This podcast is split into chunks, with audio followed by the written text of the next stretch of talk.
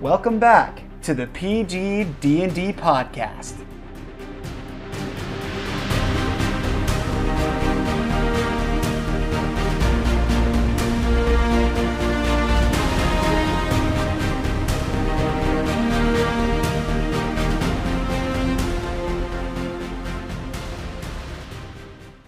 And welcome back everybody to PG D&D. I'm your host and dungeon master, Jefferson Beatty, joined by Zane, I play Theseus. Matt, I play Duffus Great. Tyson, I play Alondros. Shay, I play Thalassa. Connor, I play Callan. last time you made your plans to sneak into the Kraken's grave, the secret hideout of Callan's old gang, the Overseers of the Lost. As you made your way swimming to it and entering through the cave system where they keep their boats, you found it surprisingly empty. There were only two people there, um, and Callan recognized one of them by the name of Cephas, a human man who resembled a rat, who was in charge of the import export of the gang. Upon further investigation, Callan attempted to locate where Kair was, the leader of the gang, and sprung a trap that was a pitfall into what was a gelatinous cube at the bottom. He climbed out of the pitfall, uh, but because of the noise, was discovered by Cephas and the other guard, and a battle ensued. Cephas threatened to blow the entire place by throwing a torch onto a pile of barrels filled with gunpowder, but that was quickly put out by Thalassa and a spell that she used uh, involving copious amounts of water. You then um, stopped the threat, tied both Cephas and the other guard up, and got information out of Cephas after killing the other guard by throwing him into the pit with the gelatinous cube. Cephas then revealed that the gang was disbanded and that many members followed the now second in command Minotaur Gore north to the Minotaur lands of Scophos, where they were, and I quote, preparing for something there. He also said that um, Kair had disappeared to somewhere he didn't know, and that was confirmed by Callan, who found a note in Kair's office saying that he was waiting for him to come and that answers will be found in Olantis. You investigated Callan's quarters, and Thalassa immediately recognized a statue in there that was of, uh, or that was made by her brother, Xander, Mm-hmm. right? Evander. Oh, Evander, sorry. That was made by her brother Evander, pointing to a mysterious Maserati looking sign on the wall. Um, you touched that symbol, and a secret passage opened, which was a tunnel carved in the rock leading to a secluded secret grotto. Staring down into the deep pools, you know that this is where Kair made his exit, and that is where we left off. Well, let's go in it. There's no telling where this will actually lead to, but we li- can at least assume he used to disappear a lot, and he used to just not be around, and now I guess we know, or I know, where he was going all this time. So this is either going to lead to somewhere immensely dangerous, or just to the surface, Or both. or both. you can see that there is a little light coming up out of uh, where this opening down into the water is. You can't necessarily tell where it's coming from, but there's a little bit of light. So we would we could assume that at some point this does reach the outside world, like the surface area, somewhere where sunlight or moonlight's coming. It's salt water? It is, yeah. This is the ocean. Okay. Yeah. Um. Yeah. Roll me an insight check. What's insight? Wisdom Sorry, what's our proficiency? plus three. Plus three. Twenty-one. Twenty-one. Yeah, you would absolutely assume that that would mean it would lead outside of this this island rock complex. Okay. I feel partially responsible for bringing this all upon you, so I suppose I can take the lead. Um, now, Theseus, you can also assume that you don't know how long this tunnel will be. Oh yeah. So it I I'm- use air to a- breathe. Roll the dice. Hold your as- breath, human. you, you as as a I suggestion. mean, Tom Cruise held it for I- six minutes. So as a suggestion, you did get three scrolls of water breathing, Mhm. which we decided it's it's a second level spell scroll. It lets you breathe water as as if it is air for twelve hours. Mhm. You also have a swim feet speed of thirty feet. So just a reminder for everybody as far as underwater combat goes. Mhm. Um, if you don't have a swim speed, I, I think it's pretty much covered since everyone has a swim speed that most everything can be done normally, but there are a few things that are done with a disadvantage. The Like projectiles. Projectiles, yeah.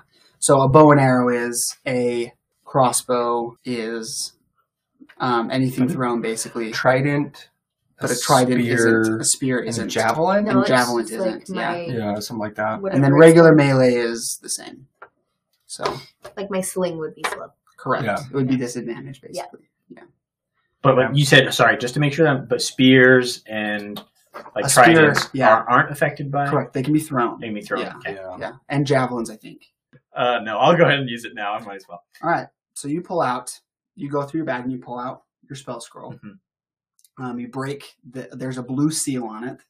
You break the blue seal, a wax seal on the scroll, and as you open it up and begin to read it, at first it's not like words, Mhm. right? It's like a it's like a blue symbol that's on this piece of paper, um, of which you don't recognize because you're not magically trained as far as uh, the arcane arts reading, Right. right? Yeah. Um, but when, when you kind of look at this and study it a little bit, the symbol begins to glow, and hmm. then the scroll itself actually begins to turn into water, which then is absorbed by your hands and goes up your arms and into your body. And as you kind of look down and you kind of feel something happen, and you begin to see your fingers get a little bit webbed in between in between your fingers. Your toes through your sandals you see are a little bit webbed. They don't turn into fins, but they they just get a little more webby Mhm. um, than normally, and then you can feel coming in on your neck actual gills appear. Nice. That's cool. So you can still breathe water. All I mean air. You can still breathe air, right. but you now will also be able to breathe water. And you see also, um, not unlike Tritons have sort of these fins that come off of their forearms a little bit. You see, you you have kind of elements of that on your forearms as well. Definitely not as pronounced, Mhm. but you see those kind of effect, and that that is what plus your your hands and your feet is what gives you your Water swim brother. speed. and then I'm assuming Alondros and Adelphos that you'll throw up your hoods. Yeah. All right. Who goes in? I will dive in. All right. I stand back and watch to make sure that if there's any traps There's not. Yeah. so the way that this time for everyone else's. I, I jump in, Theseus. Wait, wait, wait. Hold on. Everyone's Let's see what happens. Let's just- Let's So- So you look down into this tunnel, um, and it slopes down and then kind of turns upward just a little bit out of sight. And as you watch Callan go down into the into the dimly lit cavern, you see he does kind of make that swim downward and then a little bit up, and then his feet vanish. Cool. I'll go in. All right, you jump in, same thing. Yep. I would follow after. and then me next. when you go in, Theseus, it um, is a strange feeling because you initially hold your breath out of instinct and out of um, and out of necessity or from what you're used to as necessity. Mhm. But then, so you you begin you jump in after Alondros um, and you begin swimming, and after a few um, paddles in the water, you can say it. It's okay. so as, as you're swimming, you hold your breath out of instinct, but then after a little while, when you would normally t- need to take a breath of air, you open your mouth and you feel the water breathe in and enter your lungs. And initially, you begin to panic because you're not used to this feeling. And as the bubbles begin to leave after a couple breaths, you then see no bubbles come out as you breathe in and out this water, and you're perfectly fine. That's so cool. Mm-hmm. I would like to do a backflip into the. Uh, roll me an athletics check or dex- dexterity. Make it dexterity.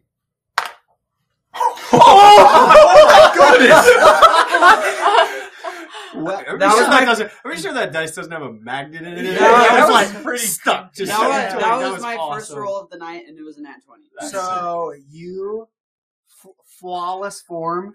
You you put your your heels, dip them in the water a little bit. You don't throw your hood up. You backflip, and as you backflip, your hood comes onto your head, Sick. and then you land in the water, and nobody saw it.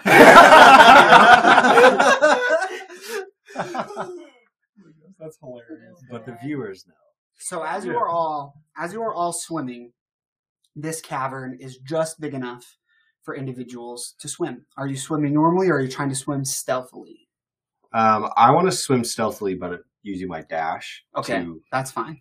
kind of stay ahead. Yeah, that's not very good. And the idea of swimming stealthily is you you still have all of your equipment on you, and it's attempting to swim with armor and weapons without it hitting other armor. You know, you're, you know things like that because Yeah. you're in a Makes motion that you're not used to. Rather and than sound doing travels straight farther. up and down, you might be lateral or diagonal and things like that. Makes sense. Um, what did you roll? 17. 17. You were able to swim quietly. Okay. And you all look around, and this is uh, volcanic rock like the island it was built on. Um, but you can't really tell if this tunnel was carved or created naturally. But what you do see and what you do think is peculiar is the, the multitude of life that is actually attached to these cla- uh, cavern walls. There are many sea anemones, you see bits of coral, and even small fish that seem to be living in the cracks, crevices, and holes of the porous rock all around you. And as you swim, Callan, you swim downward as you after you go that initial up, the tunnel turns again downward, and you begin to swim for about fifty feet, and you see an opening at the bottom. Would you like to swim all the way down into the opening? Uh, yes. Okay. Yeah, I'll swim down there. Um, you swim down, and as you swim through the opening, it opens up into a cavern, not as large as the cavern was in the actual Kraken's Grave Island, but one that's probably about 20 or 30 feet um, in diameter in all directions.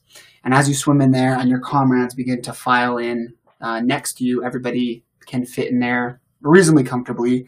You see that there are five exit holes in this cavern the one that you just came from, one that is going straight up, one that is across from the one that you came from, and then two others that are on the right and the left of the one that you came from, if that makes sense. Mm-hmm. Yeah. So you're kind of in this sphere cavern, and there are five essentially places you can go.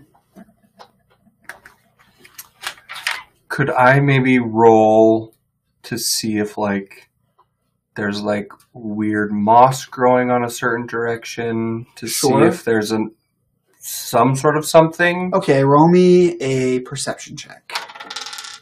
Hmm. That was a four.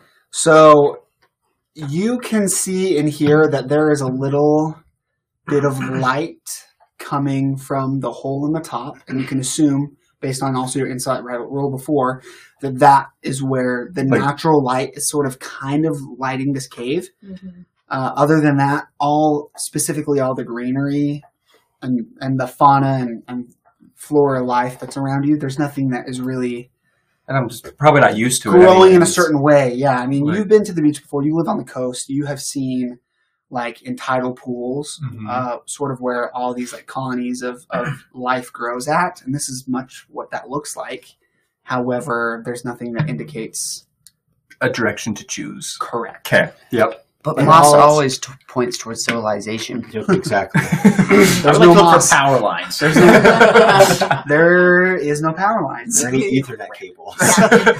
Actually, is there any hear the this place has great Wi-Fi. hear, you hear the slight sonar of a, U- of a Soviet submarine. we get pinged. Boop, no. Can- um, Can So- I? I want to reach into my bag okay. and pull out a little jar. I have a jar of ink for like an ink pen. Uh huh. Can I open that and see if it will like flow in the direction, or if there's a current being Get sucked Oh, somewhere? that's so Mm. cool. Dang. That's cool. Never would have thought Oh of my that. gosh. Okay. Oh yeah. No, I love it. Yeah. 200 So IQ move. roll me a I don't even. That's so cool. I don't even think you have to roll for it. Actually, nice. so you take your your ink out and you stop. You you unplug the stopper in it. There's a little bubble that was trapped in there that rises to the top, and as you watch it, it goes out the the roof.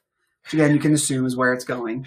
We're all watching the Yeah. bubble and all the ink disperses. so the, and the ink, the ink is kind of stays there in stasis, and all of you, I assume, kind of back up a little bit, put your backs to the wall to allow this to flow wherever, and it kind of as it suspends there in, in the water begins to diffuse a little bit, and then as it does, sort of diffuse in all directions, you see something catches it and it begins to go in one direction. Which is the tunnel that was to the left if you were coming out of the one you came out of, the Mhm. tunnel to the left. So Oh. you can assume that there is a current that is pulling or pushing That's water out of that way. either a very good sign or a very terrible sign, but I say we go that way. I think Theseus should go first. I strongly disagree with that. I got this. as, as you're over there, like, I have a new innate sense. I can feel my gill senses tingling. Yeah, so do you want to go down that pathway then? yeah, I will begin to head down. A- that way. As you look down there, it does look pretty dark, which I know you have dark vision. However, there are Well, three others that do not. Fine. I have a um, drift globe. Okay. We'll just can we use that? Yeah. I have a candle of the deep. Okay. Ooh. Question, Do you have, like, though. a lantern? Yeah. Oh, I do. I do have a hooded lantern. Could could I put it in the hooded lantern and make it like project more? Because I just have like a regular lantern. Would that What work? does the hooded lantern do I think it allows you to control. to make it Yeah. like directional? Yeah, yeah, to and it make just it projects directional. it forward more than all around. Around? around. Yeah. I'm pretty sure. So you could do it in like a cone shape in front of you to 60 feet, or you could do it in not 60 feet, 40 feet, because candles are only 20 feet, I believe. So you can, yeah, if you put it in the hooded lantern, you could direct it in a direction in a cone up to 40 feet, um, with beyond 40 feet being dim light for another 20 feet, and then darkness. Um, or you can put it in a regular one, or, or also you can have it on the setting where it just glows around you, which is 20 feet normally around you, then 20 feet beyond that, dim light, then darkness beyond that. Does that make sense? Mhm. What's candle of the deep? It can go underwater. It's just yeah, it's just a candle that works underwater. That's super cool. Do you have a way of lighting it underwater? I yeah, I just prestidigitation. Perfect. Yeah. no, that, that, that works. That's sick. Yeah. So you pull out your candle, um, and it is a dark blue candle, almost black. So how how blue it is, and you see like in it, it's got like flecks of sea sand and seashells, just a little bit. That's cool. nice. And then you put it in the hooded lantern. So what's the marching order, and who has is the drift globe following you, Yeah. Thalassa? Yeah. Okay. So I can be like in the middle. I'll go first. Okay, you can dark vision. Or like- Yeah, maybe like 15, 20 feet ahead of everybody. Okay. I'll be second. All right. The drift globe will help you with your light, Mhm. and then And then I can Marcos help and out Theseus in the Theseus, yeah. rear. Yeah. Perfect. So I'll say with your light and the marching order it is, everybody can see twenty feet from them as if it's normal light. Then twenty feet beyond that, up to forty feet, dim light. Okay. As long as you're not projecting the lantern right now. Like as long as it's just like a Yeah, random- as long as just a regular one. Yep. As you begin to go down this tunnel, you notice that it does get much darker and even cooler, the temperature of the water. And you can tell innately, very easily, Thalassa and Callan, having been in the ocean many times, you are swimming down a significant amount. You're already about 50 or so feet under the water. You're now pushing 100, 150 feet.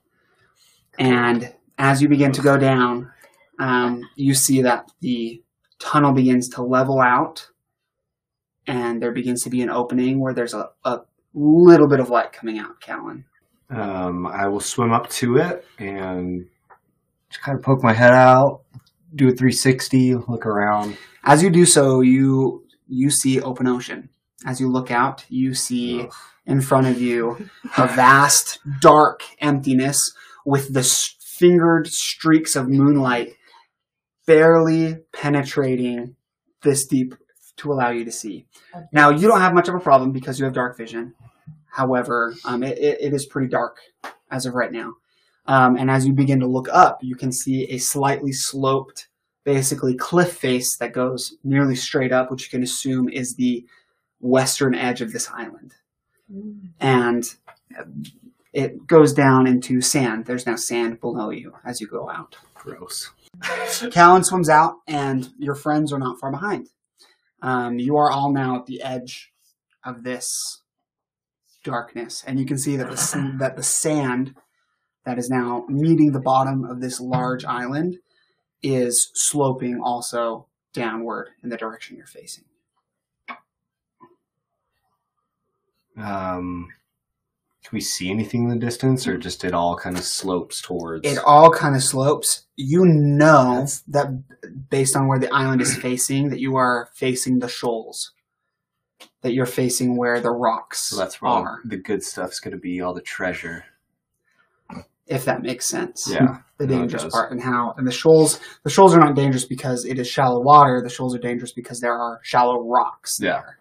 even Where though the water is pretty deep. where did we park our boat? On the other side of the island, the Okay. opposite side of where you're at. Okay. So you parked your boat between the island and the mainland. Because we knew those You were were- Okay. Yep, you're now on the other side of the island facing open ocean into shoals, basically. Okay. Just gonna look around at everybody and shrug my shoulders and point in the direction that the sand is sloping down, and continue on.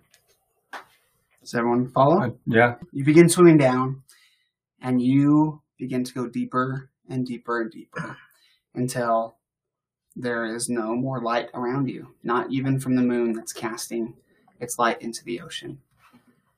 And as you continue to swim deeper, 200 feet, 300 feet, 400 feet deep, you begin to feel the pressure of the water around you.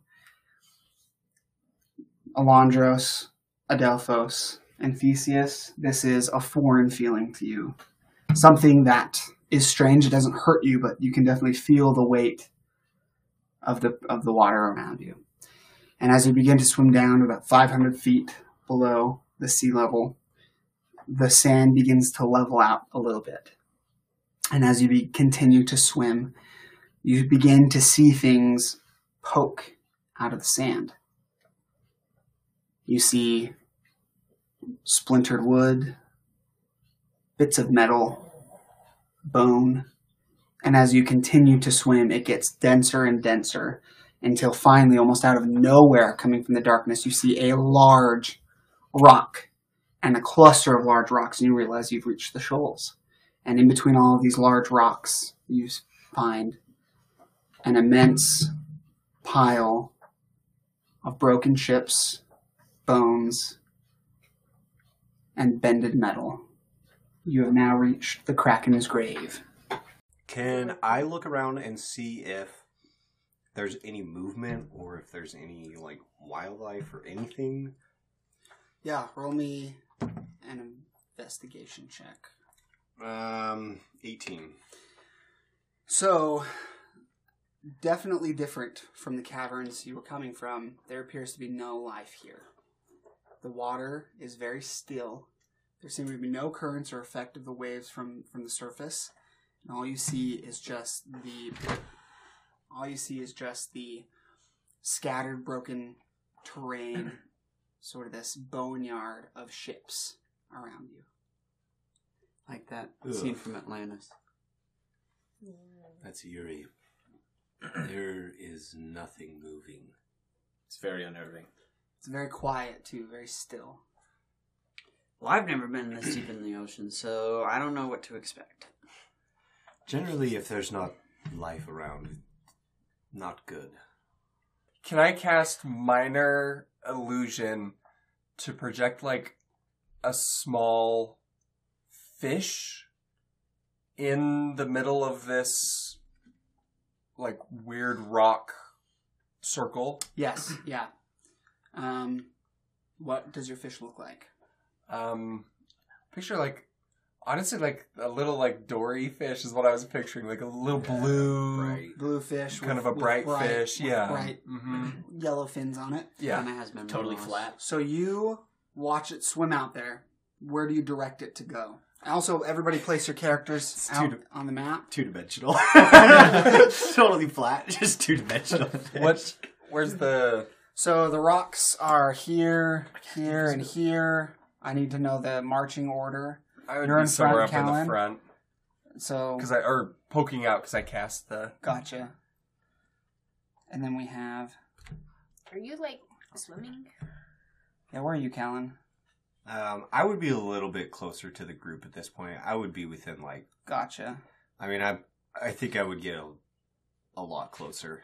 To the group or to the? Yes, to the group. Once I like started seeing that there's no life around, and we started getting in this graveyard of ships, I would have got a little closer. So you see this fish swim out, and there are four rock formations around here, with kind of one in the center, a smaller one, and um, that smaller one is kind of at the edge of this of your light. It's it's right at the edge of the dim, dim like darkness area, and as your swim as your fish swims over to there, Callan,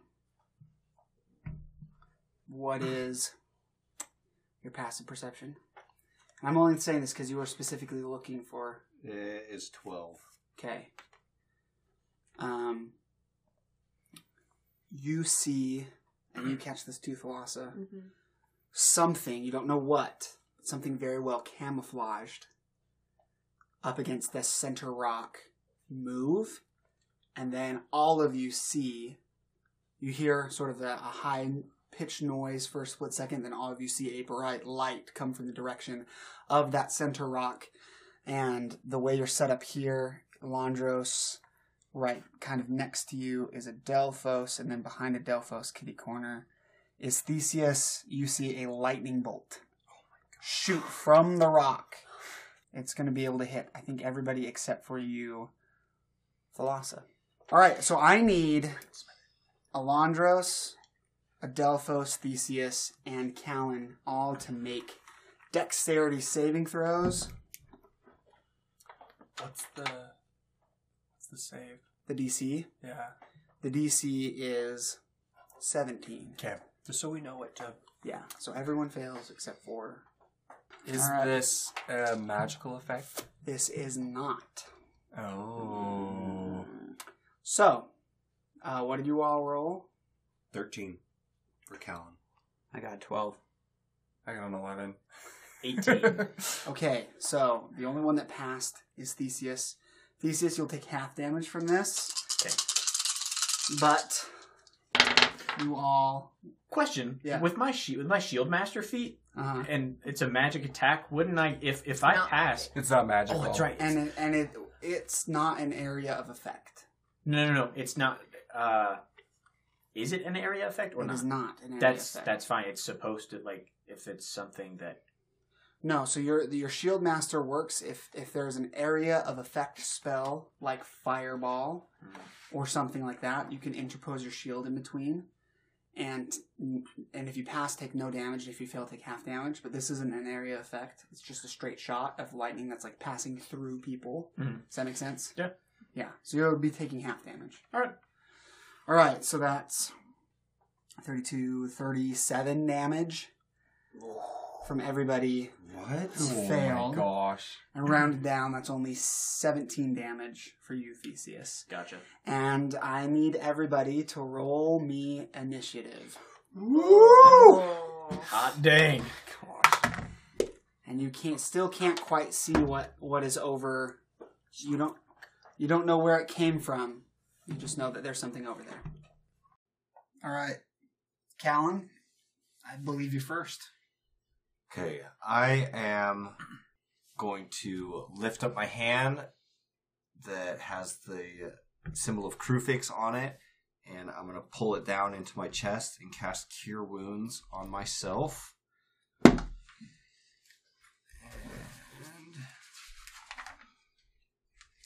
that's eight points of healing. And then I am going to. I'm either going to die I'm gonna call it bluff because I think there's something else going on here. I'm not sure, but I'm gonna swim straight towards it and dash oh, straight wow. towards it. Okay, you are. And You need to roll for your. 13. All right, you're fine. And as I take off running, I'm going to say, Kraken! And swimming. Yep. No, I'm running on the bottom of the ocean. You're going so slow. Yeah. No, so you, so you start swimming uh, towards it very quickly. Your feet moving fast. You find it very natural to be back in your the place where you grew up, your your habitat, and you make it over there quite easily. And Actually, no, never mind. I am going to say to the Kraken, if you will allow me, Okay. I am going to say, We are not here to hurt you. We're looking for the Tinkerer. All right. And it can't understand me. Because it's a sea creature. Yep. I can't understand it, but it can understand me. All right. Next up is Not me. Yeah, you're straight up, like right in its Velocity. face. Yeah, I have an idea of You're- what this is, but oh I'm not It is 100% Theseus. sure. That's why I said I'm. me. I thought you had No, no, 20. no. Shay had you a got 23. 23. the, yeah, it's the Lhasa. I will definitely give myself 15 of healing from my laying of hands.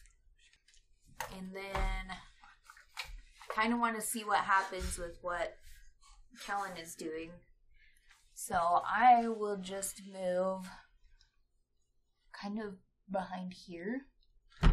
So you swim Can I? forward and you swim behind the, the smaller pillar that's kind of in the, middle of all these other ones. to kind of not be straight in his in the sight of the kraken. Okay. It's kind of hidden a little bit, All right. and that's it for now. Okay. It is now the Kraken's turn. This is either where my story ends or I'm right. Um, and the Kraken is going to try and hit you. cool. And he, it rolled a non-nat 20 to hit. Gonna die. It's attacking Callan. I'm gonna get grappled right here and die. And you take six damage. Okay. Um, Are you dead? and you are grappled. Nice. While uh, you're you are restrained during this grapple. Yep. Great. It's Um, breaking your ribs more. And please roll me uh see if well, this is an action, so roll me your con con save first. Natural 20. Okay, now roll me a uh strength saving throw. Five. Yeah. so as these tentacles wrap around you, you try and escape and you can't. And then the Kraken is going to move with Callan this way. Nice. Uh, and you see now the three of you as Callan just kind of swam towards this rock as quickly as possible, yelling Kraken in the water. You see coming off of the rock after Callan is snatched by this large tentacle, a massive creature dart towards you insanely fast. And it, one of them, one of its tentacles is going to reach out and try and attack you, Theseus. That is a non-nat 20 as well. Do I get to uh, roll to see if I attack it, considering it's going to grapple me? Can I use my pole arm to maybe like if I hit it, you know, maybe I stop it, or I don't know. I'm letting. I know it's kind of a hairy situation, but it's Yeah. kind of attacking me. It's entering my space. It it is not. Its tentacles are. Right, right, right. But I mean, Yeah. I mean, if someone reached out a hand to me to to grab me, I feel That's like fair. Okay, yeah. Go ahead. You can see if you hit it. That's fantastic. Uh, the f- freaking six. No, sorry, seven. So as you s- stab your spear forward at this tentacle that's trying to grab you, it skitters off. It hits like these scales that are on the tentacles and like screeches and skitters as it moves off. Right. Um, and then you will take seven damage, bludgeoning damage, and you are now grappled and restrained. And the third tentacle is going to reach out for you, Thalassa. It only rolled 17 this time, Mine is 17. so it hits. Yeah. And you take three damage Okay. as another ten- third tentacle wraps around you, and you're being squeezed by it. Please roll me a strength saving throw as well as you, Theseus.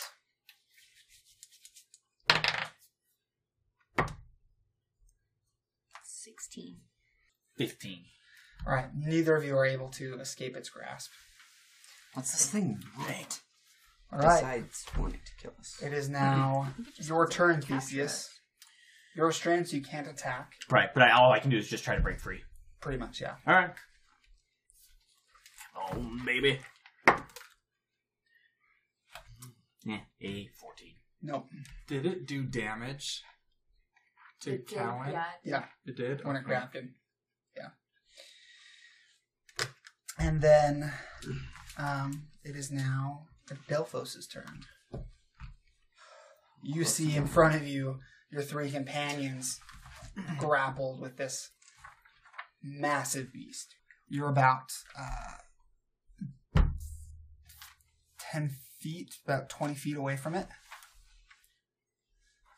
Oh. Conflicted on what to do. If I Run atta- away! I'll say, because if I attack it, then it's probably not going to do damage. I'll just bounce off its scales. You don't know If I you try. get too close, I'll probably grapple me. I'm just going to prepare an action. What action are you preparing? Like, if it tries to reach out for me, could I, like, try and block it with my sword? So dodge action. Yeah. Yeah. Or attack it.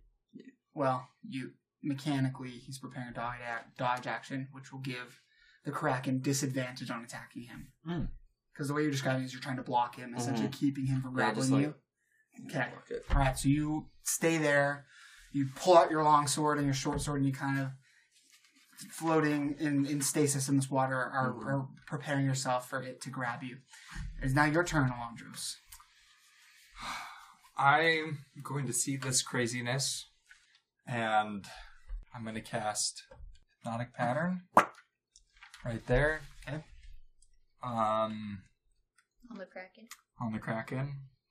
All No, he right. casts it on us. He says, "Yes, yes, my pet, kill them." Kill them all. Well, I mean, it might get you guys, depending on. So, What? because it's three dimensional, I'll say that you don't cast it above the Kraken, but you cast it around the Kraken. Does Okay. that make sense? Mm-hmm. Um, and your DC is what? What saving throw is it? A Wisdom save. DC 17. And All right. And I would also like to use, before you say if that hits or misses, Okay. I'm going to use Bardic okay. to give him, or it, Disadvantage. a minus d8. So minus 6. So essentially it has to be DC 23. 23. All right. The spell fails Wow. Because of legendary Yeah. resistance. Oh shoot. All right. I also want to move. Back here. So you swim back and retreat quite a ways. Callan, uh, it is now the top. Uh, it's now your turn. You're being grappled by this and are strained by one of these tentacles. Ugh. This sucks. I'm just gonna take my rapiers and try and stab it, dude. I'm You, are all restrained, so you, you can attack. It's just disadvantage. okay. I'm gonna try and attack it. Roll me your Constitution saving throw first. 19. All right. That probably doesn't hit. 12 No, and 23. 23 does hit. Do I get sneak attack? Because I have. If I'm solo fighting a creature, I don't get it because I have disadvantage. Hmm But, But, because you have a friend within because five feet of it, ally, yeah, I don't think there's any stipulation that the ally has to be unrestrained. So I would say yes, you get sneak attack on it. Yeah, two allies. What? Double sneak attack. I'm double sneaky. 21 points of damage. the first, your first rapier, where you strike at this tentacle that's around you. Are you going for the tentacle or the main body? Going of for the, the tentacle. as you s- stab at this tentacle that's on your body, um, your first rapier clanks against it and skitters off again, and it does make an actual clanking noise. And then your second ten, your second rapier, you're able to stab into um, the tentacle, but you're surprised because rather than feeling it stab into something fleshy, you feel it basically find an opening and then all of a sudden enter in real quickly, like it entered a, a cavity inside that opening. And then as you pull your rapier out, you see some sort of coil or wire come out with your rapier. and is now protruding out of the tentacle. Hmm. Okay. Maybe you're right. It's a robot. I didn't think it was real. thought it was an illusion, though. Is that it for you, Callan? That would be my turn. All right, Thalassa, it's your turn. He's writing this story. That's how he knows. Thalassa, it's your turn. Yeah, why are you guys always surprised? Okay, so I can attack it. You can just with disadvantage. Okay.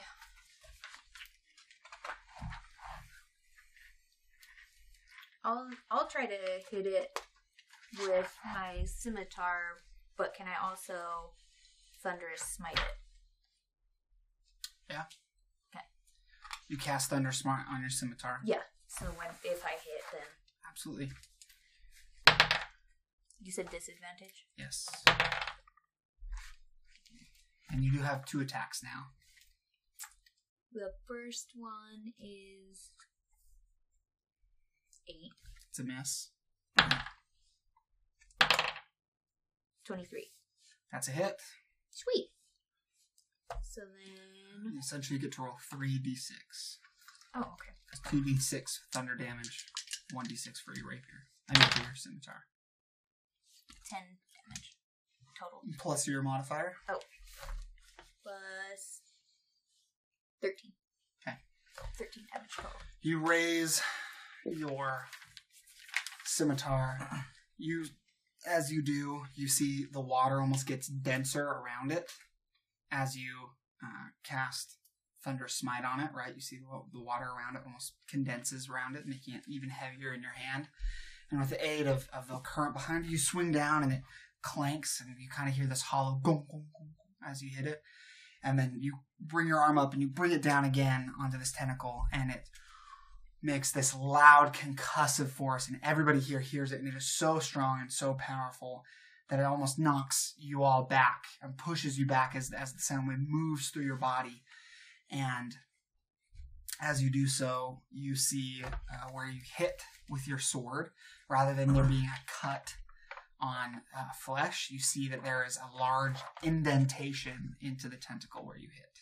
Like. Can I, like, see the creature's eyes where I'm being held? Um, you, it's holding you kind of up and behind itself, as if to keep you out of the way from wherever it's going. Um, Can I, from where I'm being held, can I see, like, a weak spot? so you can't see a weak spot, but you do see that where you're familiar with with ocean creatures' eyes. You you can kind of see, even though you're a little bit behind where its head would be, you can't see where its eyes are located. And rather than like a fleshy moving eye, you appears to be a, an omnidirectional piece of glass Okay. connected with various brass fittings. Okay. It is now the Kraken's turn, and it is going to swim forward with everyone still held in its grasp. And it's going to try and attack you, Adelphos. Okay, let's do this. It's with disadvantage because you rolled the dodge. First one is a 26. Second one is a 16 to hit. Oh, I have 18. All right. It's going to use one of its other attacks to try and grab you. And that's a 10. It misses. A 10 and a nat 20, but. And it is going to move around you like It's this. trying to take us somewhere. And it's going to reach out and try and attack you, Alondros. That is a 23 to hit. You are No No grappled. way does that hit me. So wait, what do we decide for the dodge? It's It- your whole it's turn. until the beginning of your next turn. You are grappled and restrained. and You take 11 points of damage. Sing it a song. Maybe we'll stop. It is now your turn, Theseus. I will try to Tell break to free. All right. Oh yes. A fifteen. No, doesn't do it. I'm Oh, wait. Do I get two chances? No, No. just one. Just one to try and escape. That's fine. And even with, even if Thalassa was close enough, which she's not with her aura, it still wouldn't have been enough. Yep. All right, you remain grappled as this beast is continually squeezing you. All right, Adelphos, it's your stuff on turn. Yeah, I think it would be resistant technically. I mean, if it's made of electricity. Where am I? Am I next to it? Yes, you're right next to it. Yeah, I'm gonna attack it twice. All right.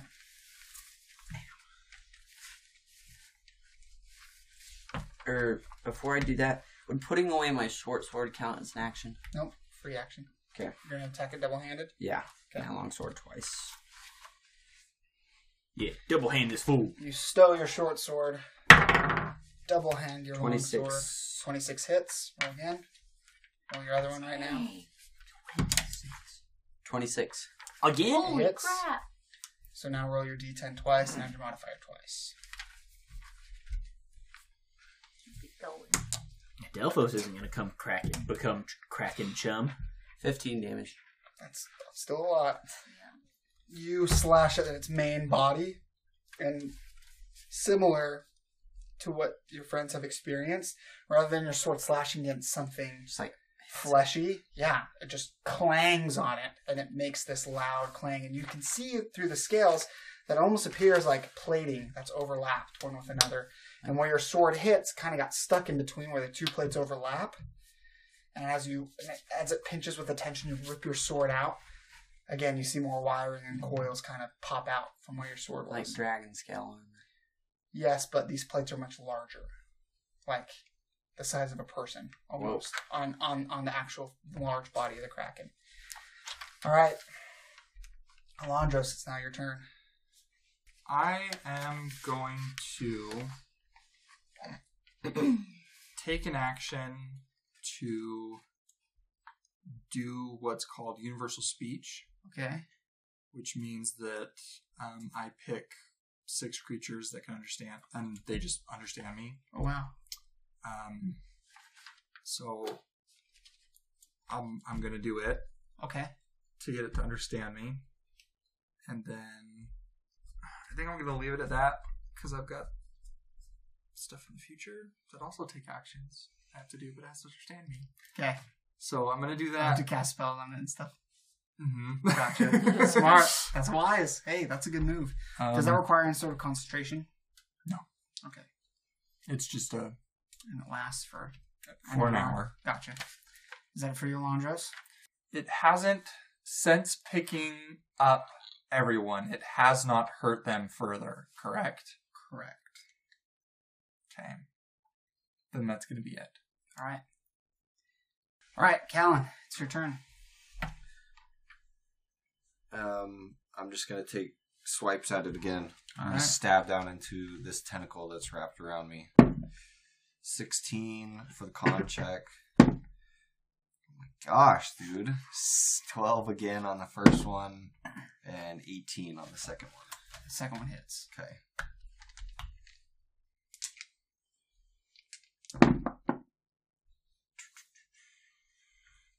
Thirteen points of damage. You, in the same chink where you'd stabbed your blade originally, you try and stab it once, you barely miss, it skitters off. You try and stab it again with your other rapier, and it does go in. And you kind of, and now that you kind of know what's in there, you stab your blade into it and kind of twist it around to see if you can do as much damage as you can while it's in there. Rip your blade out, um, and you see now it's beginning to leak some sort of substance. You can tell it is not blood though.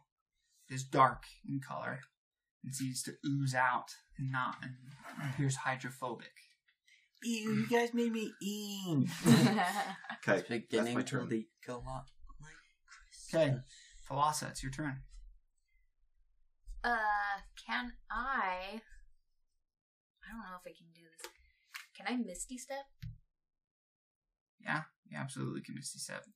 Okay, can I Misty Step? But I want to go right in front of his eye and try to stab it with my trident. Trident.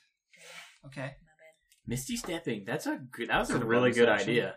If if Misty Step is a bonus action, then It's a you bonus can. action. It is. Yeah.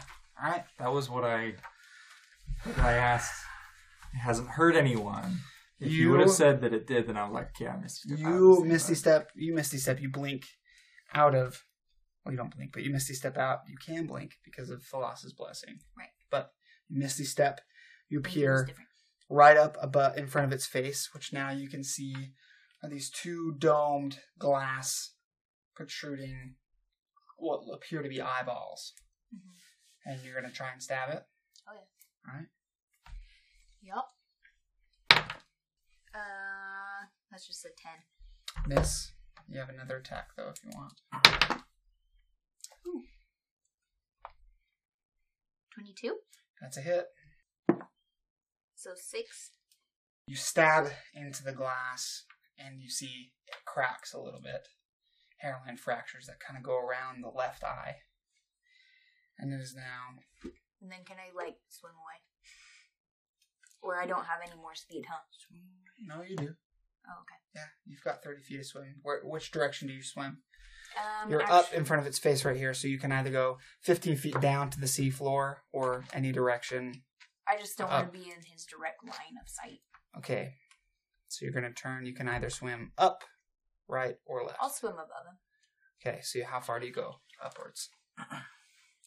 just enough that I'm he's not staring directly at me.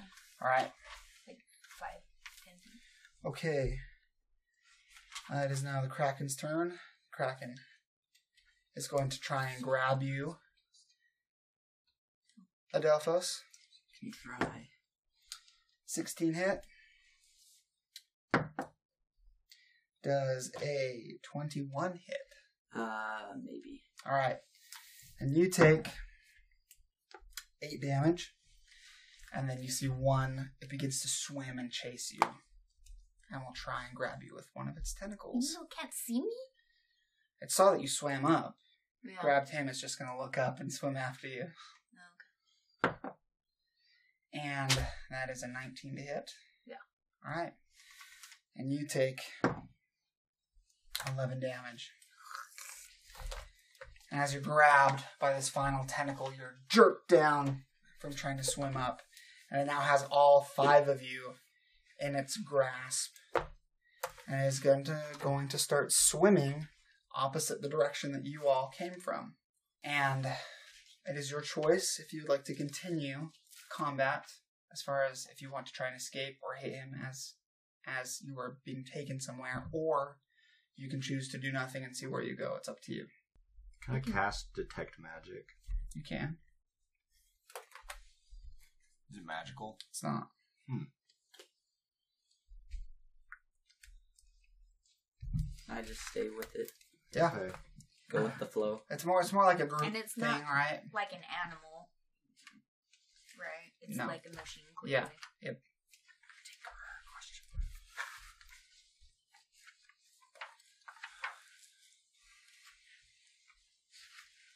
Guess we kind of stuck in this now, huh? Yes, it is either taking us somewhere to eat us, or hopefully, seeing as its nature, to to see the the tinkerer. But I didn't want to go out like this. I hate the deep water so much. because you can't swim just kidding Yeah, exactly. as you swim through the wreckage, you swim deeper and deeper uh, through these shoals. And you do notice that even though the shoals continue around you, that the ground itself descends into even deeper ocean until you guys are now several hundred feet below the surface. and oh, the shoals open up into a small clearing, if you could call it a clearing, at the edge of a drop off that drops down off into absolute nothingness. And you see at the edge of that drop off, um, there are several things protruding from the ground, and you recognize that there are bones here, but rather than being bones of individuals or the skeletons of ships that have fallen, you see a massive skull in the shape of a kraken skull. Oh, You see various ribs protruding off, also half buried in the ground, um, mixed with a bunch of other bones. But around this, you see several smaller pillars of rock spewing a dark substance into the water. And as you begin to get close, it passes the skeleton and takes you near these vents, and the water around you begins to heat up. And I need everybody to make a constitution saving throw. Let's do this. This Nat is it, 20. Callan. We're gonna die. I'm gonna cook to death. Who got above a 10? I did. I got nat 20. All right. Yeah, it must feel nice. And did you get below a 10, Callan? How far away is he from me? Callan? Hmm? He was within, I'd say everyone's within 10 feet. 10 feet of you. Plus Same. 2 to it. Does Did you get above a 10? plus two help? That makes takes me to eleven. But I'm Then yeah. Yeah. Then that's perfect. Nice. So it begins. to I got you, Callan. Twenty-seven. It begins. It begins to get very hot around you, but you all are able to sort of withstand this heat, and you can see that the water uh, is moving faster uh, under the under the heat from these vents that are spewing out. So You're about ten or fifteen feet away from these vents, and you see the beast stops with you and its tentacles in front of it, between it and between it and the vents, and you can hear something come out of it as if a speaker coming out. And at first, it sounds muffled. Can you understand what things say, When you cast Alondros, when you cast that spell, or can it only understand you? Only understand me. All right. Um, I could cast another spell that makes me understand it. So the three of you, Alondros, Adelphos, and Theseus, do not understand what's being said. However, Thalassa and Callan, you recognize this as your native Triton language, which is Abyssal. Um, sort of this deep, ancient language. And you hear um, the sound as if coming from some sort of device or speaker, kind of staticky and far away you hear it say, What business do you have here? In the land where ships are lost. Looking for the Tinkerer. Why? Why are we looking for the Tinkerer? He knows, he knows where Atlantis Oh. is. Oh, oh yes. We're looking for Atlantis. Then you are looking for your doom. And he begins to extend his tentacles closer to the vents. Everyone roll a constitution saving throw. Oh crap! Everyone gets to add four because they're within both paladins. Except for the paladins, each of you only get to add two. I got 13. Okay. 27. Okay. My gosh! Eight. Okay. 18 plus 4 plus 5. Okay. Twenty-six. All right. Um, the score to beat was 12. So, um, for those who got lower than 12, you take um, three. I'm not going to say fire damage because this is not fire, but heat, damage. Yeah. Are As we get like, thermal- closer, do we like hear like, like, the thermal humming? Yep. from the heat of the Oh, yes. Definitely so. And the, the water gets cloudier and cloudier. So these are thermal vents. Yep. And you are actively being pushed closer to these vents. Um, we're not looking for Atlantis to plunder its treasures. We're looking to find her dad. And I motion over to Lhasa. Don't take care. Don't. They might not like it. Yeah. You know, Atlantis is a forsaken city. There is a reason why the gods struck it down. It is better left at the depths of the ocean. We would not seek it if we did not have to. and you see the the glass eyes kind of turn to you, Alondros, who speaks to it in common, Mm-hmm. and it understands you, no matter what. Okay. Um, and you see it speaks to you in common. And he says, "Peculiar a satyr joining an adventure beneath the waves, same as the humans. I would not expect you who dwell on land to understand the gravity of what you look for." Clearly, you don't understand the gravity of the situation we're in. You see the tentacles stop. You are close to the vent, so everybody roll me a Constitution saving throw, but you're not getting closer right now. This Can it understand? Can it understand us? I wasn't Yes. speaking because I Yes. assumed. Yes, it, it can. It Okay. can understand you, yeah. The score to beat is 14. Don't I got forget to- 14. Don't forget to add 4 to everything that you have, other than Paladins, only get to add 2. That's fine with me. Um, did it, whoever who beat a 14, Ah, dude. What if I got 14? that beats it. Tie goes to runner. Did you guys beat 14? Yeah, she oh did. no. You didn't. Thalassa, you take. Does she get to add plus two? Because Oh, I got three. It's fine. She oh rolled one. yeah, you're done for. yeah. All right. So, Thalassa, you take 3 heat damage. Okay. As you're getting closer to the vents, he stops and he says, What do you mean? The gravity of the situation you're in. I'm intrigued.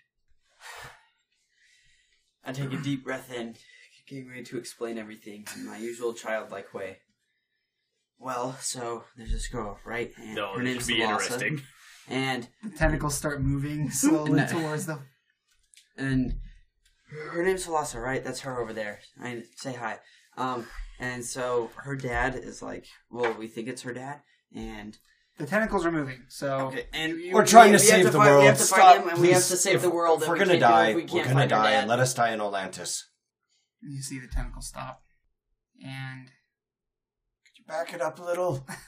It's getting real hot. Your father. What is his name?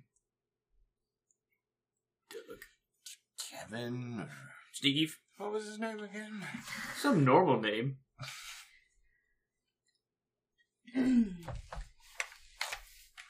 Well, my father was always Neverus to me. And you're certain he's found Olantis. That is what all signs point to. What are your intentions with him when you find him? He's my father. What are your intentions with him when you find him? That will be determined upon the actions I discover when I meet him. And you see the Kraken begins to swim away from the vents towards this large, massive um, Kraken skull. And as you swim nearer to it, you realize that this Kraken that's carrying to you is about half the size, not about, it's about, it's about the same size as the skull itself. So you get the idea that a regular Kraken is much, much larger than whatever this machine is. And you realize it is a machine because as it settles on the ground near where this skull is, the tentacles release, and then you see a bunch of the plates on its chest all individually open, and you see inside, sitting in a chair surrounded by levers, pulleys, and wires, um, you see a Triton with a brass monocle and he swims out. My name is Galaton, the Tinkerer. You have ten minutes, and then you see he swims to one of the eye sockets of the skull and swims inside. I'll follow. Have we been let go of Yes, the, the yeah. tentacles? Yep. Okay. Yeah, I'll, we'll swim over there. Gal- Right. Galaton. Galaton, the Tinkerer. Oh That is yes. a cool name. Thanks. As you swim into this kraken's skull, you see it is filled floor to ceiling with brass instruments, many of which you can't even imagine to know the function, as if all this individual does is create throughout all hours. And whatever he creates, he stacks until it has built up into this menagerie of, of different gadgets. Half finished projects. You see uh, a myriad of, of other sea creatures in animatronic form that are half formed. Um, and tucked away, you see a small area where he sleeps, um, and as well as there uh, are other writings and things. Uh, whatever walls of this skull are not covered in these brass and bronze gadgets. You see there's writings all over the ceiling in uh, abyssal and many multiple languages. You recognize even some uh, languages uh, of common and um, even some more foreign languages that you've only seen in the University Alondros. Um, celestial, you recognize, and other things, just half sayings, equations, things written everywhere. And you see he swims in and uh, goes up to a small a workplace where there are some tools there, hand tools, and you see he begins tinkering with something. And he says, There are only eight minutes remaining. Why are you looking for Atlantis? Who sent you? What's your purpose in finding it? What are your intentions after finding it? He doesn't look up from working on whatever he's working on. The god Kruphix sent us. You see, you say that, and he just keeps tinkering. He seems unfazed. We're going there as a step in a long journey that we are on to rid this world of a great evil. Somebody is trying to erase Klothys from the history books. And you see, he stops when you say that. He turns and he says, Really? Interesting. And you see, he begins to sort of swim around his uh, space uh, looking for something. As they are, her power is weakening more and more, and there are creatures that have not been around, at least in my lifetime, that I've never heard of, and they are popping up everywhere. And you see, he continues looking and he says, Who is trying to erase her? The one we know of right now is a Leonin named Abdo, but who's to say that he's the top of the line? He's just the face of it that we know of. that we know of. And you see, he finally finds what he's looking for a small brass shark, but it's, there's something different about it, and you recognize that it looks exactly like the monster that you fought after receiving your mm-hmm. visions out in the ocean. He says, like this was one. Did one of them look like this? Exactly. Yep. Yes. And you see, he continues to swim and look around, and as he's doing so, he's kind of swimming past you, brushing past you quickly in this cramped, tight space. Do we get a couple extra minutes while you're looking around? He says, Yes, yes, I suppose that's only fair. Now, he says, You still haven't explained why you need to go to Atlantis in order to achieve your goal. You've only told me that you were trying to prevent Klothys from being disappeared. Your father is in Atlantis. What is the connection? That's a good question. I'm looking at my notes and I don't really know. Um, Isn't it Apollonian? So No, so you, we're there- we're you have you have no connection. There's Yeah. no, No, there- connection. Dude, the there's- connection is the honestly only connection just, is it's just her father. yeah. And we're going there, I mean, to tie things up. and to essentially get the people off our backs. So Yeah. so the que- the question But is, is this. Right, but at this point, you can basically what he's asking is he's like, okay, well, you've told me like your big quest, like why is it connected? Mm-hmm. And your choices, you can either try and connect it, or you can just tell the truth and say that's not. Finding Atlantis is not directly tied to saving the world. We hmm. don't need anything from Atlantis. I need to find my father. Our Yes. father has lived sort of a double life and is currently hunting all of us to try and get her back. For what reasons he's in Atlantis, we are very unaware of. So we're trying to contact him to make sure that we can actually finish this mission. And you see, finally, he goes, ah, yes. And you see, he's holding in his hand a, a small brass key.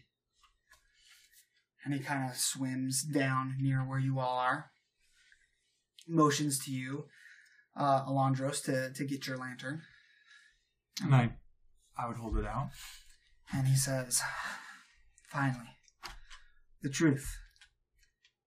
Those things are hard to find sometimes, but always valuable when you tell it. Thank you. He looks at you, Callan. And he looks at you, and he says, It's strange. Though Thassa is the goddess of change, ooh, the ocean is vast and ever changing, there is something in it that is constant. And I found has always drawn our people to its deepest mysteries. The same can be said of family. A longing to be with your kin is powerful. He says, Now, as far as your father goes, a number of years ago, there was a Triton that found this place. And just as I have done with many others before and after him, I protected Atlantis' secret for fear of the same tragedy happening again. I suppose that's why I'm still around. The curse the gods gave me does have a benefit to it. But just before his perishing moment, I gave heed to what he was saying. And he convinced me to show him the way. And I've regretted it ever since. I fear that he has told and showed many others, and I'm not sure what purpose or why he wanted or needed to know. But it could be for the worse. Do you remember this individual's name? Yes. He was that fellow in, in charge of the leader of, of those wretched overseers. It took place in the lighthouse. I believe his name was Kair. If this is your father, I would do all you can to prevent whatever it is he's trying to do in Atlantis. For I believe nothing good can come of it. He's not your father. I would ask you to do the same. However, I know that it is a lot to ask others to fight your battles. The gods do it, and I'm not fond of that method. However, I may be willing to show you how you may find Olantis, if only for you to get back to your mission at hand, which is far, far more important. On the condition you swear never to reveal its location to anyone else, nor try to use its power in any way. Do you swear to it? I do. I swear. I swear. I will need more than just that. Whatever god you worship, whomever you pay homage to, I need you to swear to them upon your own life. I swear on my life. oh my god, Kruphix. And as you do so, you hold up the back of your hand, and it kind of glows in recognition of this oath. You now now know that you were bound to it. I swear on my goddess Thalassa, Thassa, and my life. And you see the little pendant of Thassa's symbol, which is waves, around your neck. I'm assuming you have one. Is that okay? All right. Um, begins to glow a bluish color. You feel the same. I swear on my life by the name of the goddess Ephara. Do you have a certain symbol that you carry with you? Um, maybe like a ring. All right. You see the symbol on your ring begins to glow. Is the same. I swear on my life and on my faith in Iroas. And you see your sword glows a bit. And I swear on my life by my God as well. and you can feel underneath your shirt the Minotaur septum ring uh, begins to, to sort of glow and, and weigh heavy on your neck. Hashtag not evil. He's not Can what? Would I be able to see the glow of his? Um, yeah. Just, I would. I was waiting for him to say a name, so I would be actively. Yeah, yeah. Um, He does have his uh, family ring on that necklace, as, as well as an ear. So it could be any of those three. yeah. The ear Okay. glows. the ears glow. The ear throbs. No, I'm just. Just because Alondros, Someone's bur- ears are burning. Alondros is curious to his his state. So Says very well. Before I reveal to you the location, I'll tell you why it is important. You get back to your original quest. You see, he holds out this this brass, bronze, sort of tarnished shark, and he says, "Pretend this shark is the gods." And he kind of lets it go, and it sort of slowly sinks and does nothing. You see, he then takes the key. You, you see a, a hole in the back that you didn't notice before, and he winds it up. And then, as he releases it, it begins to swim forward. The tail begins to move back and forth as it kind of swims in a direction until the key stops turning and then it stalls and begins to sink again. He says, Gods, though powerful, do get their power from a source. If that source is cut off, their power wanes. Just as this toy receives its power from the key turning. Once the key stops turning, or if there's no key at all, there is no motion, there is no movement. The same is with the gods. Belief. That is the key that turns the gods' motion. If it is true in what you're saying, this individual is attempting to erase Klothys from the history books, that will mean the foundation of her power built upon belief in her will begin to crumble. It is not easy to take that away from a god, but it is also not easy to build it back up. Do you know why they would have picked Klothys particularly? The myth states that she bound several of the worst beasts in the underworld with herself and is keeping them down there by her power alone.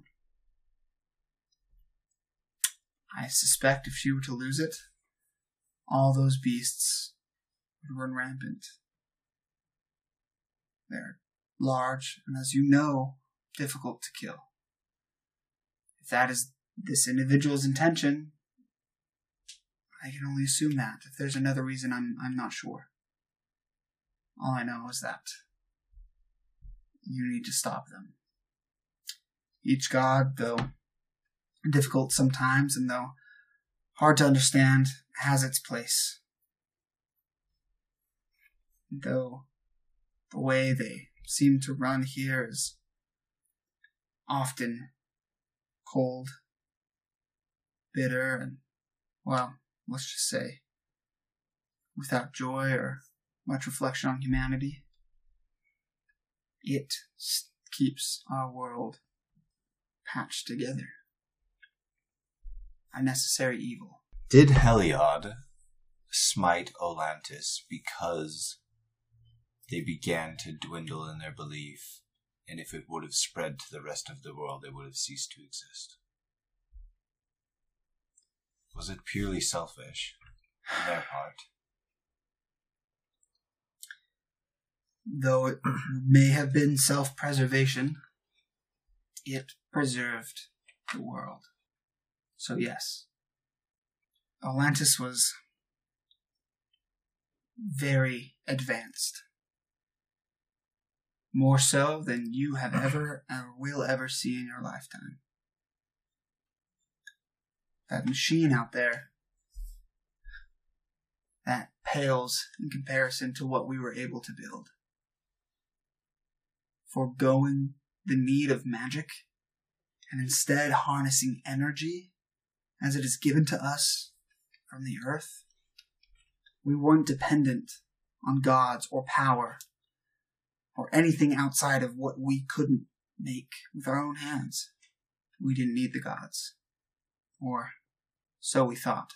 Well, I feel that Heliod smiting down Atlantis is their way of giving the rest of humanity the crutch, which is the gods. Without, in the sense that with the power that Atlantis had, they wouldn't need the gods anymore. Is that what you're trying to say? I suppose. However, I'm unsure what would happen to existence itself if the gods were to go away. No one knows. No one can know. Although it seems someone is trying to find out. And that is why that must be stopped. I think now is when I lead you to Atlantis. No? One more question, uh, Tinkerer. You said you were cursed by the gods. Yes. For what reason exactly? Because you avoided your punishment. I mean, especially considering, I mean, you're one of the only people that know where Atlantis is, and it's the one place the gods probably doesn't don't want people to find. I was the only one on that island who believed the gods could destroy us. The others thought that they were smart enough, that their machinery was advanced enough, that nothing could harm our sacred home. So I tried to warn them. They wouldn't listen. When I knew Judgment Day was finally on us, I had made preparations. An escape. And I fled. But you cannot flee further than the gods can reach. As a reward for still believing that they were more powerful than my civilization, they let me live. For relying on the talents of my own hands to escape their judgment, they cursed me to live forever. And at first I thought it was a bane, and I did all I could to end it, but I realize now it is to protect Atlantis' secrets, keep others from finding it, and ensure it doesn't rise again, which I will continue to do until the end of time. A necessary evil. It's the unfortunate duality of the gods. You're the only one to believe in. You're the one who has to get punished. Seems contradicting.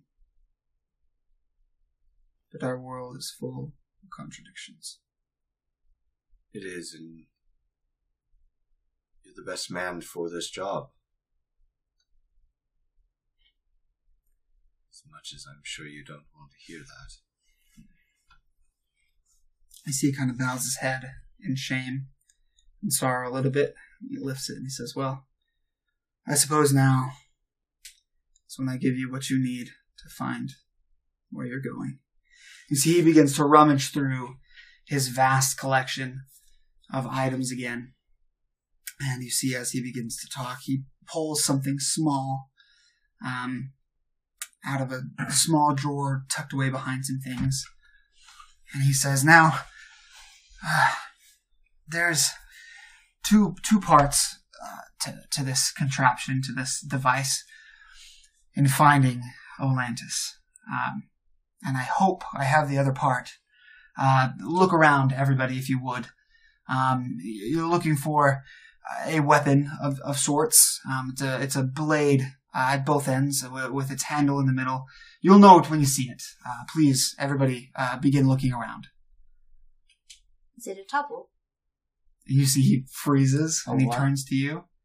Well, pardon me. What what what was that? Is it a topple? Yes, yes. How do- how do you know what that is? My father gave me one. Right. May I see it? Uh, yes. It, it would probably be in the bag of holding. Was Yeah. Veloso running around with the freaking key to Atlantis? I don't have one. he, well, yeah. And you go to the bag of holding and you pull out your topple. yes. A uh, it almost looks like a bow, but rather than being made of wood, you see that it's made of sharpened coral with a handle in the middle, um, and used more of like a, a bow staff.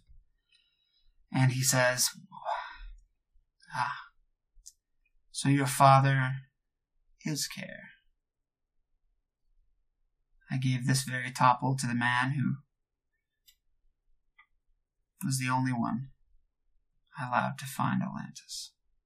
Well, and you see, um, may I? Yes.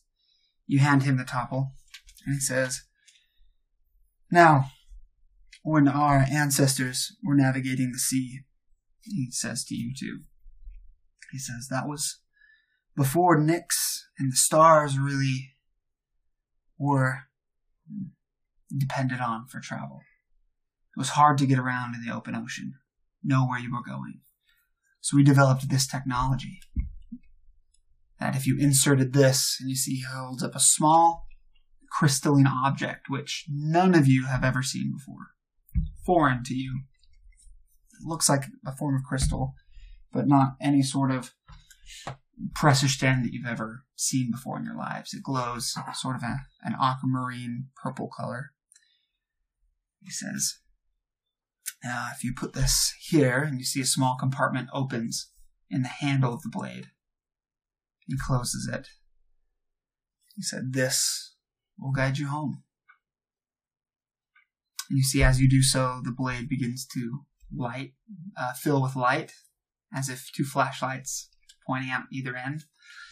Um, and as it does, uh, it sort of begins to sh- uh, glow in a line. And you see that that faint line is pointing out in a direction away from the uh, skull. And you see, kind of no matter where you turn this, the line always kind of points in that direction. Does that make sense? Yeah. Yeah. That's sweet. Is it far ways away? Uh, that depends on what you define as far and how you travel there. It's far, but not in the way you may be thinking. Do you ever get lonely out here? Very often. I'm sorry to hear that. That's okay. I've gotten used to it. And besides, I have this to keep me company. As he sort of gestures at all of the half finished projects around. And as you look around, the light being filled with this uh, topple, this compass like thing, you look down at the half buried things in the sand. And Theseus, you spy, half buried in the ocean floor in the base of the skull, a shield, crimson in color, reflecting the light of the topple, just as you'd seen in your dream. And that's where we'll end our session. Oh no! Gosh. Well, I wasn't expecting to find that here. Okay, I gotta go. Where thank you everybody, thank you for joining us. We will catch you next week we love on you. PG and D. Goodbye. Bye.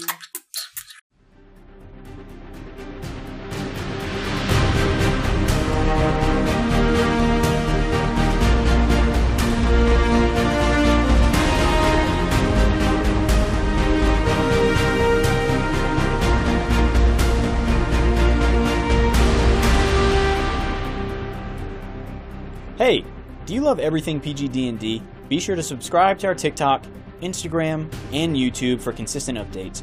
We're also on patreon.com for only 2 bucks a month. You can also get loads of exclusive content including our after show. Thanks as always, and we'll catch you next week on PGD&D.